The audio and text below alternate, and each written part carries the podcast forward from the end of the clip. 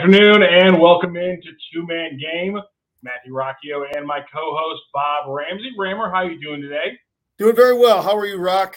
I'm doing fantastic on this Tuesday afternoon into evening, and we're here to talk a little basketball. Specifically, we're going to be talking some St. Louis Billikens basketball today. They coming off a big win over the St. Bonaventure Bonnies. It was a 78-55 win. Uh, quite literally a big win, and then also just kind of the feeling around the team. I would say was it was it's fair to call that a big win. Right off the rip, Rammer. Uh, let's just jump right into the game. Uh, your initial takeaway uh, when you were sitting there talking to Travis post game. Well, post game, um, and and the number one thing in the game, although he kind of it kind of hit as the game went along, you're kind of aware of it um, but I end up getting so focused on following the ball and who's scoring and who's making shots that in a sort of lost was the defensive job uh, Yuri Collins did. Uh, the kid he was guarding scored 29 and I think 30 in his previous two games, and Yuri held him to one point. One point, not 10, you know, not, you know, I, I, mean, just one point. Yeah. The guy's averaging 30. He got one. Uh, just a remarkable effort. But sometimes those things, because it's the uh, body of work of the 40 minutes, that it doesn't necessarily hit you as it's happening. And then the other thing is what I hope is the emergence of Sincere Parker and Larry Hughes as uh, bona fide three point shooters that can go that, that you combine with and maybe take pressure off of Javonte Perkins and Gibson Jimerson. Yeah, you know, to, to, to the last point, uh, kind of working reverse, they were combined uh, five of nine off the bench. Sincere Parker going three or four, and Larry Hughes going two of five. Um, that was also accounted for nine of uh, nine of their ten total field goals from the floor. And so, yeah, I loved obviously what they were able to give. Uh, you know, Sincere had a good game effort wise from defense. They picked on him a little bit. I thought they were able to take advantage of him. But that's going to come in his game. But his offensive game, like you said, it continues to develop. On the other hand, uh, Larry Hughes, I mean, the offensive game is obviously there with the way he's hitting shots, but also I think you have to throw in just every little thing he did. Uh, he brought the ball up um, to kind of give Yuri a, break on offense, which I thought was absolutely huge because you know he was having such a huge defensive load with Daryl Banks III. Uh, and then there were some other plays where uh, there was you know 40 seconds where Yuri wasn't in the game, but it, you know including those 40 seconds and a couple other plays where they also let Yuri guard someone else to give him a, a breather. Larry Hughes Jr. is the one who picked up the Daryl Banks III duties, and when he wasn't doing that, he was picking up the point guard. And and so to give a guy like that, you know, point guard guarding duties and then also point guard duties in the offense as a, as a freshman like that, I was unbelievably impressed. And he did little things. You know, he took a charge. Uh, he got in for a crucial offensive rebound against Chad Venning uh, when it looked when when the Bonnies were getting a little momentum behind him. Yeah, I, I just I, I loved everything we saw from Larry Hughes Jr. He's been an extremely pleasant surprise. Yeah, um, yeah, I agree with those all, all those points are, are, clearly true. It was great to see Pickett back. And uh, even though he was still feeling pretty weak from, he was really sick during the week and uh, still contributed, got rebounds. So um, there's still another level to which this team can achieve. And, um, but I thought that was a, a, a excellent step in the right direction. And one of one other piece because yeah, obviously Yuri's defense on on Daryl Banks the third was incredible, and the way he was running with him around screens, the way he was closing out on shots. Honestly, I mean, I mean Banks. I think I think one of the only I think he got one point. I think it was when he got the foul call and he missed two of the free throws and he hit the one. It was one. literally it was literally because Yuri charged so hard. He, he actually got hit by the screen. He charged so hard off his recovery that he, you know, overextended himself and he got called for a foul. So even the one mistake that led to a point for Daryl Banks, the third, was a great example of effort on defense, which is obviously something we've talked about a lot. But in addition to, to Yuri Collins' game, I do want to say one, Uh, Javonte Perkins, I think, also had his best individual um, defense within you know within the team defense as well. He was fighting through screens. If if the ball wasn't going to Daryl Banks the third, they were trying to get it to one of the other wings, and usually their way to do that was to run that guy and therefore Javonte Perkins through multiple off-ball screens each possession. So for him to take that beating and keep coming and keep charging after guys through screens, I thought that was extremely impressive by Javonte Perkins. Um, and and really the team defense overall. One of my biggest questions from the UMass game was why they were leaving Forrester or Coro out on an island, and, and you you would see it. You know, a UMass player would get deep position, they throw it in there, and then it was just one on one. Go to you know what, what happens here. Chad Venning still had a good game, 22 points, but if you notice, every time they throw it into Venning, one SLU player was coming off their man and swiping at it every single time, and that was something we didn't see at all. I mean, not even just an inkling of it. There was zero of that kind of little help in some of the previous games. So I, I thought, you know, we, we highlight all these individual defense, but then it coalesces to a, a much better team defense overall. And I think that was also one of Travis's uh, big points from the game. Yeah, you know, you mentioned the screens um, uh, for St. Bonaventure. It made me think, Travis. I happened to do the coaches show on radio last night, and I talked about one of Larry's. Uh, actually, we ran a highlight of one of Larry's shots where um, out of the left corner, and Yuri kind of flipped it behind his back to him. And Travis goes, "That was a great play, not just because of the shot in the pass, but because everybody got involved. When that play set up, Yuri was on the left wing, and Hughes was on the right wing. Pickett came off the block and set a screen on the right wing." that Larry used to curl under the basket to the left corner. And as he was moving there, Collins was moving just in front of him to where he could flip it behind his back for the three point shot. And Travis talked about how he was very, um, he was delighted with the effort and the attention to detail by multiple players on the same play because there have been often times previously moments where too many people were standing watching. And this was players getting involved.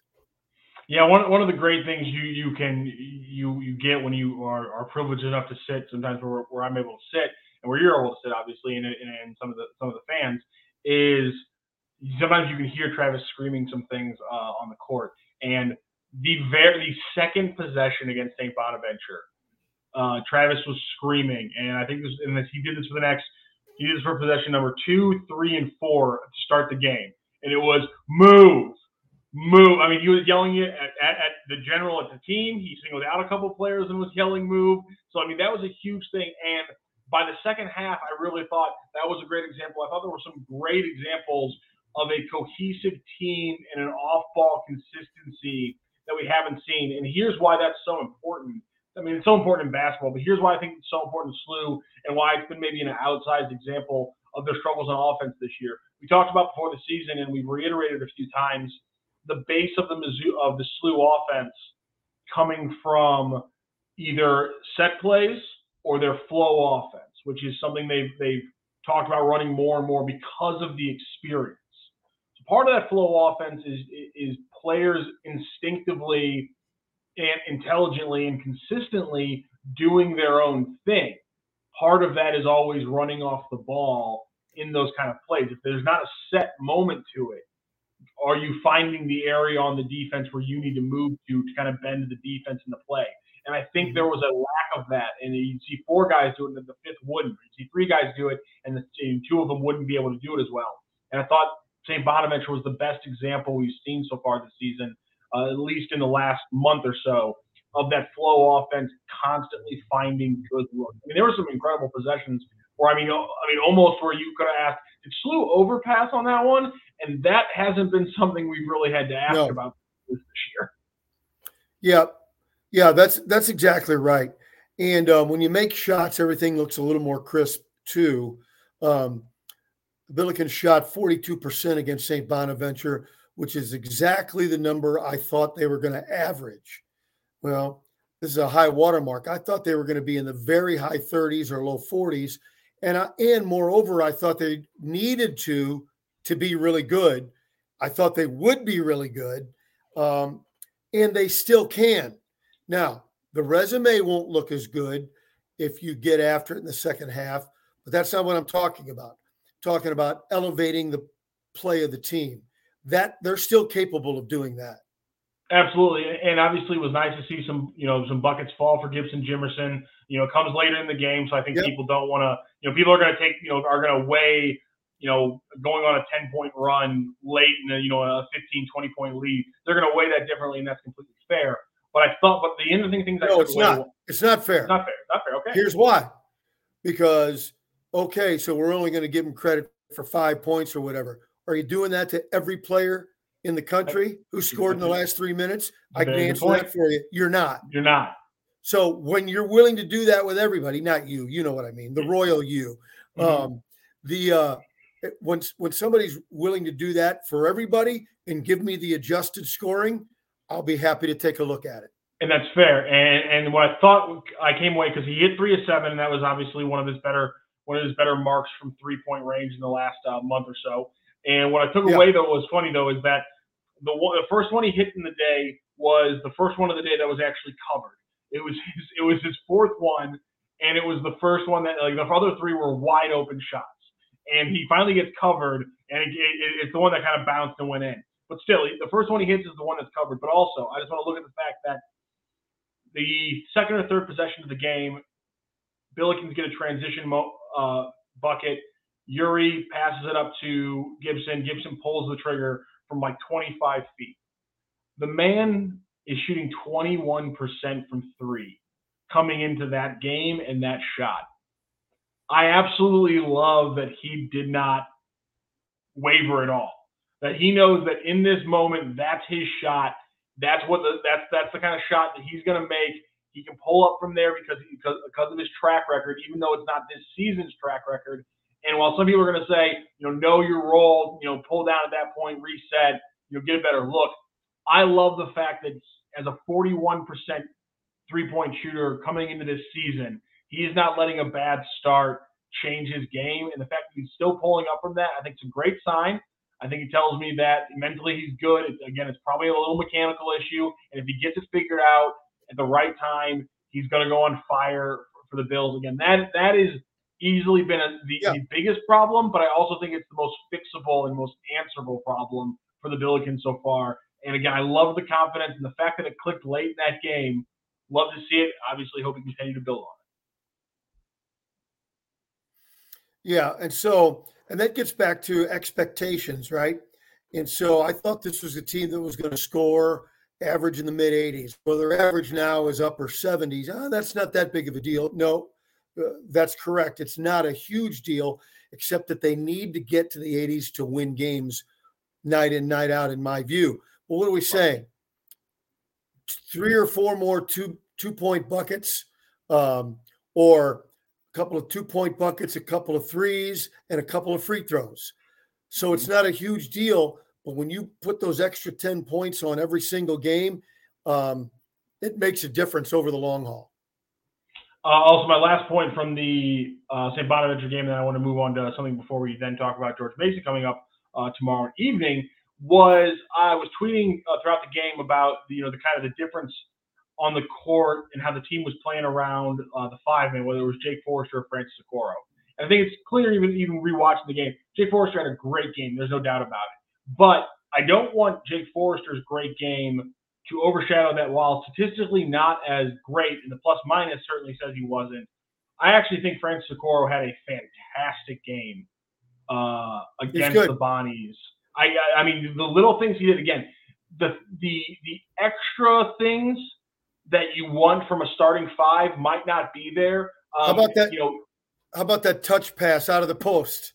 I know, but this that's that's the thing though. It's one of those things where you see that one, and then there's four other examples where you're like, there's two wide open three point shooters. How do you not see that guy? And it's like, how do you like how do you have how do you have eyes in the back of your head for a beautiful backdoor screen? You know, right through the you know right right through the the paint, but then you just miss these three point shooters on the short roll because they're crashing so hard. And that's that's why that's what I'm saying. It's frustrating that he makes that one, but then you have all these examples from the same game where he doesn't. And so he hit that one, he missed a couple other ones, but he finished through traffic. I thought, despite the fact that Venning had a good game overall, he did a good job for what he was going to be tasked to do. Especially, especially, I thought in how he didn't worry about Venning when he was asked to play that kind of drop that they were playing him in. So they weren't they weren't was they were either playing kind of like a soft hedge or a little bit of a drop instead of like a switch or anything like that. So he would get out on the ha- ball handler to about 16 feet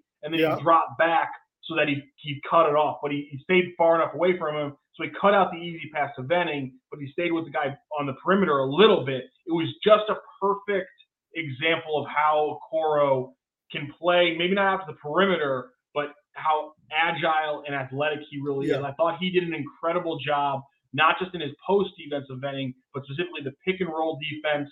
Uh, and also credit to SLU, uh, St. Louis for for the how well they did in their weak side guy coming down and kind of chipping on Venning so that he didn't have overly easy offensive rebounds. Larry Hughes had a big moment there. Yuri Collins had two big times where he yep. got in there and, and, yep. and, gave an offensive board and got an offensive or uh, a defensive rebound because of the shifting way. So the the, the te- that's another example of the team defense. But also, I didn't want to say um, Forrester played incredible, and his movement uh, on the perimeter defensively and his touch offensively continues to get better and continues to be a bigger part of this team. But really, Francis Okoro had a great game, I thought, despite the stat line for Ben. Yeah, and they're splitting the minutes pretty evenly now. And so I looked and see what they are combo, and it's very impressive. Yeah, absolutely. And, and uh, one thing I wanted to mention Stu Durando at the STL Post Dispatch uh, put out a great story about TJ Hargrove. Some of you might have seen the tweet from TJ that he put out on Monday, I believe it was, where he talked about how he lost a lot of weight. He lost all his muscle because of depression uh, over the last year, and how he's finally got a good space where he's, he's getting his muscle back and he's getting healthy. Stu Durando did a great piece again in the Post Dispatch, talking to TJ about that depression and how he's worked his way through it. And then literally today at practice, um, before we before they started practice, TJ's out shooting and there's, there's music playing and he's dancing and, he, and the energy was palpable. First of all, uh, he, he put a dunk down. He made a reference to Clyde Drexler, uh, which I thought I was like, Rammer's gonna love that. Um, oh, and, and, I thought also thought it was funny because I'm pretty sure Sincere Parker didn't know who Clyde Drexler was, uh, and I had to ask him who it was, which I great little moment of basketball history. The energy that he had, I thought, was noticeable and I thought that it's obvious that he's a heart of the team kind of guy. And after after losing a guy like Fred Thatch, who, who's obviously been in practice and was behind the bench on Wednesday, uh, on uh, Saturday, I should say, losing that guy on the court, that kind of energy is always going to matter. I think I think Travis talked about either a few practices ago or, today, I can't remember, about how you know we sometimes forget about the non X's and O's factors of winning games when it comes to when it comes to college sports.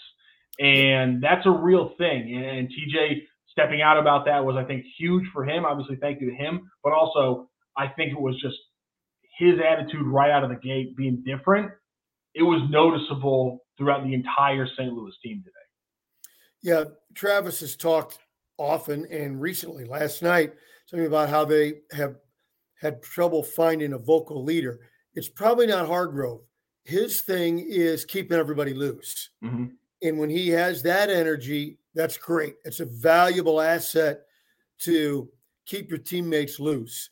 They're still, I think, looking for that guy who is the leader and can verbalize what needs to be done, when it needs to be done, and who needs to do it.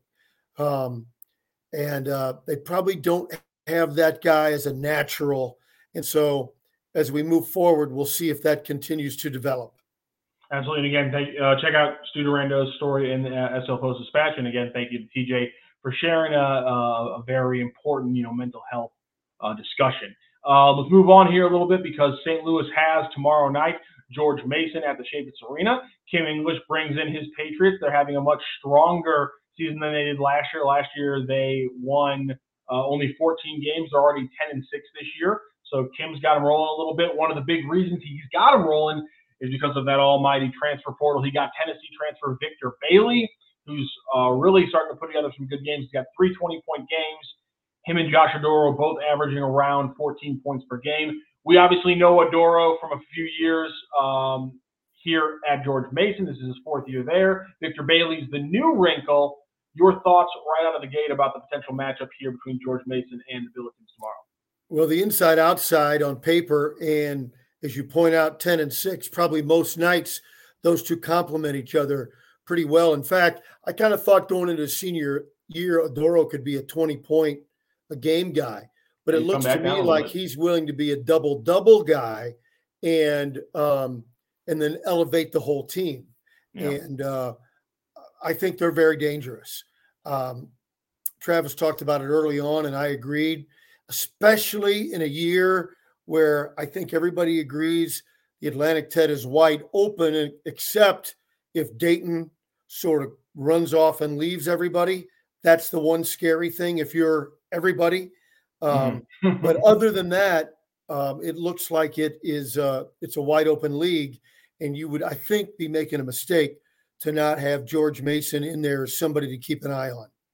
Yeah, absolutely. Um, I think the big question is, I mean, Victor Bailey, when you have a guard like that, uh, and, and the way he scored, he's not the biggest guard in the world. So honestly, it wouldn't shock me if we see them maybe give Yuri Collins a similar role. I mean, Daryl Banks III is about 6'3", 185 pounds. Victor Bailey, 6'4", 185 pounds. So that wouldn't shock me uh, with the way that Travis talked about how in the in the kind of hour long discussion breaking down the Banks matchup, they thought it was pretty obvious that Yuri was their guy to go after him. So that matchup I think kind of makes sense to see a return and see if Yuri can really put another defensive stamp on this season. So I think the big question goes back to the guy we've seen a lot and had a lot of and you know wondered for years how do you hold him down and that is Josh Oduro. He's like you said cooled down his rate that he takes shots. Um, but without a Fred Thatch, I think the big question now becomes what's the matchup there? Pickett. Yeah. Pickett and Hargrove. Um, neither guy's going to play 35 minutes. So those two will probably get the assignment in a rotating um, in a rotating manner. But Pickett's your first call because he's a little little bulkier, a little strong, yeah. a little more weight. Yeah, I think we'll see the the starting lineup uh, return back to normal because, like you said, I think Pickett was was still, uh, you know, overcoming that flu and getting 100% of his strength back. Um, and so I think I think that starting lineup we'll see that is the normal one with Pickett back in. But I think Hargrove is going to be important. He's been key the last few games. Obviously, his yeah. uh, we talked about kind of him becoming a bigger cog, and now with Fred Thatch getting injured, that's certainly going to be the case. His on-ball defense for me has been very feast or famine. But then again, that's kind of how SLU's defense has been. So I can't really blame him for that one. The big thing that's impressing me is how much better his rebounding has been. And especially now knowing that he's been like rebulking up and he hasn't had that same strength that he that he's used to, the fact that he's been rebounding this way has been impressive. So I'm excited to see how he's able to do against Josh Oduro uh, because obviously you're saying he's becoming more of a double double guy. He plays at 230. I think uh, Hargrove said that he's back up to about 215 right now. So he's given up a little bit of weight to a big guy like Oduro. But again, I think he right now is, is showing himself as one of the better rebounders. And we know how important rebounding is. And, and, and Travis Ford is, has recently, um, to the press, you know, kind of intimated how important he thinks it is. I think you'll like this, Rammer. His most important stat when looking at rebounding, I think he said maybe his most important stat defensively is defensive rebound share. And I thought that I thought I thought it, I thought because he thinks it does a better job than just like you know regular gross rebounds. It does a better job than offensive rebounds, even of showing you how you're playing defensively and how you're controlling the glass. I, I think it's a good point, and I think it, will be a, a, number to look at. Um, you know, you know, after this George Mason game. Oh, that that is interesting. Um, one guy to keep an eye on, I'm not predicting it, it's just that Travis said yesterday to me that um, he says Kellen Thames is going to play before this season's over. And his strength from the first day he walked onto practice has been his defense. So there's another guy to look for if you're trying to figure out how rotations are going to roll. I'm not saying it's going to be tomorrow, but that's what Travis had, had said on his radio show. Yeah, I, I, I think that I think the, the question's going to be on the bench is going to have to do a lot with Sincere Parker's minutes. if he's doing what he did against the Bonnies, which is he's running through off ball screens, he's closing out hard, he's you know he's moving his feet defensively. I think we will see him constantly get minutes. But yeah. if the defensive part slips, I think maybe that's where they say we'll give Thames a shot there because I think Travis has always shown that he's more willing to you know take a little bit of a hit on the offensive side if it means they're locking down better defensively. Well, yeah, I, I think generally that's that's pretty safe. Um, but if Parker gets on one of those rolls like he had in JUCO where he's scoring 30, you probably just live with whatever else happens on the other end of the floor. Absolutely, and and you know what? And, and to that, to, to, to Travis's credit, this, this will be the last thing I, I say here. You talked about it. I've talked about it. They have done such a good job over the last few games, increasing the amount of motions, actions, sets, whatever you want to call them, that Sincere Parker is involved in that look yes. like it could directly lead to him putting in a bucket. So like that's something that I love. It, it's it's they've been using Yuri and they've been using Gibson as decoys earlier in sets to open up things for Javonte Sincere and the big men. And I think that's been huge because it's clear that teams shift magnetically with Yuri and Gibson. And that's that's one of you know that's a that's a simple basketball thing. Put the ball where the, the defense isn't. If the defense is going to shift to those guys, put it on the other side, and that's where your other guys come into play. I think that's been a huge part of the SLU offense, and I think it's going to continue to be bigger because I think you're seeing Gibson and Yuri get better and better about being selling their parts as decoys, and then you know, and then hitting, especially Gibson, hitting the other guys in the motion of the offense where, where it makes sense. Um, final thing about tomorrow's game for me is if you uh, if you look, the Billikens try to go inside to a Okoro early almost every game. And between that and hitting a, a bucket early, somebody else, Jimerson, Perkins, whoever, um, the Billikens haven't typically got out to hot starts in games. So if you were going to play them, how would you guard them? I think you probably want to take away Okoro and and be ready to double him immediately and make him give the ball up. Um, but that could play into uh, right into what Travis wants. So I think it's a mini cat and mouse game, really, in the first couple of possessions. Oh, and, and man, I said I was gonna, That was the last thing I was going to say. I lied. Um, you because you and Earl brought up on the broadcast of the of UMass. You know, Yuri's kind of, I, I mean, impatience is a, is kind of the only word I can think of. Um, or he was just kind of getting ahead of the play, or he wasn't giving um, Jake and Franco time to get into their spots where they right. be deadly. My yeah. God, did they fix that on Saturday against uh, the Bonnies? That was great. I think that's that's kind of in that is can they can they find the right spots for those guys to kind of attack consistently? I think that's the continued pace factor with Yuri and, and those kind of things, I think is going to continue to be huge. All right. Well, yeah. then. You, no, go ahead. All right. We're going to close out the show because we've been talking a lot of St. Louis University basketball. And obviously, tomorrow night, Chaifetz, it's a 7 p.m. tip off, facing off against the George Mason Patriots. Uh, a little side note if you want if you want a little bit more SLU content or SLU and George Mason content, Kim English is going to join us. Uh, going to join Randy Karraker and Kerry Davis tomorrow morning on 101 ESPN at 7:30 a.m. So if you want to get a little George Mason perspective on this matchup, the head coach, the former Missouri basketball player Kim English will try to shed a little bit of light on with those guys. Uh, with that said, that has been our show today. Bob Ramsey, before we go, tell everybody about our great friends at Royal Banks of Missouri. Royal Banks, 60 years in the market, and the market continues to grow for Royal Banks. St. Louis proper, St. Charles, the East Side, and Granite City and Jerseyville, and new branches in Northeast Missouri. And they all bring you the best service there is. It's where better service means better banking at Royal Banks of Missouri. Rammer, thank you so much. We will listen to you tomorrow when the Billikens face off against the Patriots. You have a great rest of your day. See you, buddy. See you later, and thank you so much, St. Louis. As one of St. Louis's fastest growing companies and largest private companies, St. Louis Acura is proud to serve you and remains committed to becoming better than ever for you. As new Acuras become more available every day, we are not backing down from selling 100% more quality pre owned vehicles than ever before. We want customers that appreciate our friendly, outgoing team and our award winning service because at St. Louis Acura, we are better than ever for you.